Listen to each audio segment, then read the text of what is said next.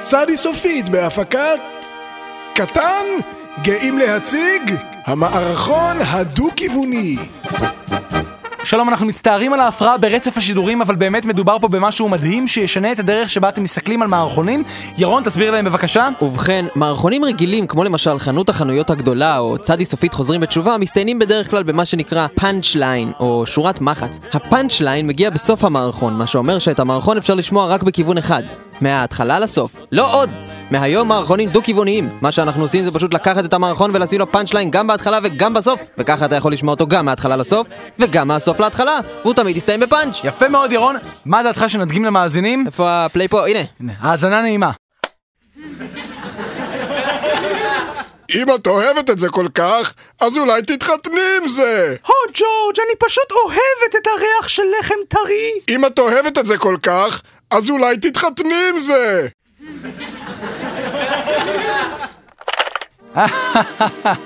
נהדר, בהחלט קלאסיקה של צדי סופית. כל זה טוב ויפה, אביתר, אך Hmm. בוא נדגים למאזינים איך אפשר לשמוע את המערכון בכיוון ההפוך והוא עדיין יעבוד. אוקיי. הזמין לך יאלוזה, חג לא כזה מאוד דומי. עירת מחלש חיירת והודו שפינה שלוש לא. הזמין לך יאלוזה, חג לא כזה מאוד דומי.